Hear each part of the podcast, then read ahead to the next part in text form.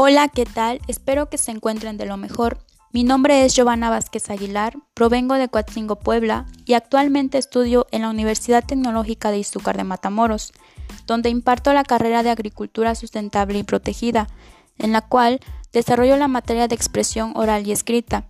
Hoy 20 de noviembre del año 2020 hablaremos sobre el problema identificado llamado a falta de agua, falta de desarrollo en el sector agrícola. Coatzingo es uno de los 217 municipios poblanos. Su nombre claramente nos interpreta que significa culebrita del agua que nace. Cuenta con grandes extensiones territoriales, las cuales son usadas para la agricultura. Sin embargo, con el paso de los años y generaciones, han cambiado por sí mismos las formas laborales en el sector agrícola, optimizando trabajos y siembras hagan un consumo de agua mayoritario y no necesariamente sea de temporal. Con la trascendencia de estos mismos, el municipio ha sido reconocido como una localidad verdaderamente agrícola, aunque por el otro lado no sean notorios los factores primarios y secundarios que están dañando a gran parte de este por el motivo de la disminución de agua.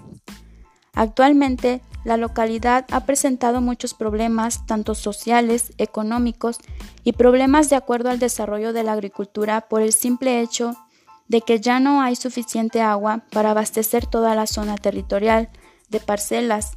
E incluso el otro motivo del conflicto es que en temporadas de lluvias el río aumenta su volumen de agua y este ocasiona una destrucción de la barrera la cual está construida y tiene como función atajar el agua y hacer que la desvíe para represarla y ser trasladada por canales hasta llegar a las parcelas. Tal motivo del derrumbe ocasiona que la comunidad no tenga agua para regar sus siembras y en un más del 50% éstas se pierden por falta del nutriente. Hablando de todas las consecuencias que esta causa está provocando, son las siguientes. Emigración de los habitantes, la disminución de siembras, peleas y descontentos entre la sociedad, baja economía, poca fuente de empleo. Entre todas las consecuencias debe haber una solución.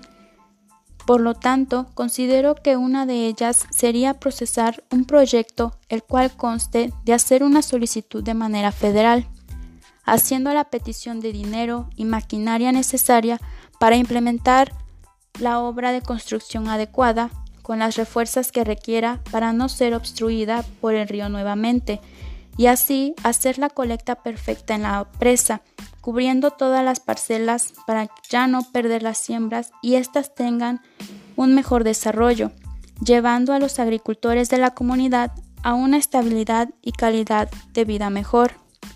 Otra opción para dar término a este conflicto sería que cada agricultor pusiera una cierta cantidad de dinero acordada en compañía del presidente comunitario, en este caso el presidente, para que así este conflicto sea más viable y pronto pueda tener un cambio este sector agrícola. Organizándonos, planeándolo de una manera concreta, una de estas soluciones podía dar resultado Solo es cuestión de conceptualizar cada factor para llevarlo a cabo.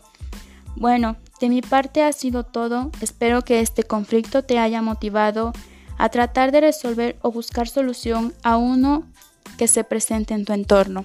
Muchas gracias.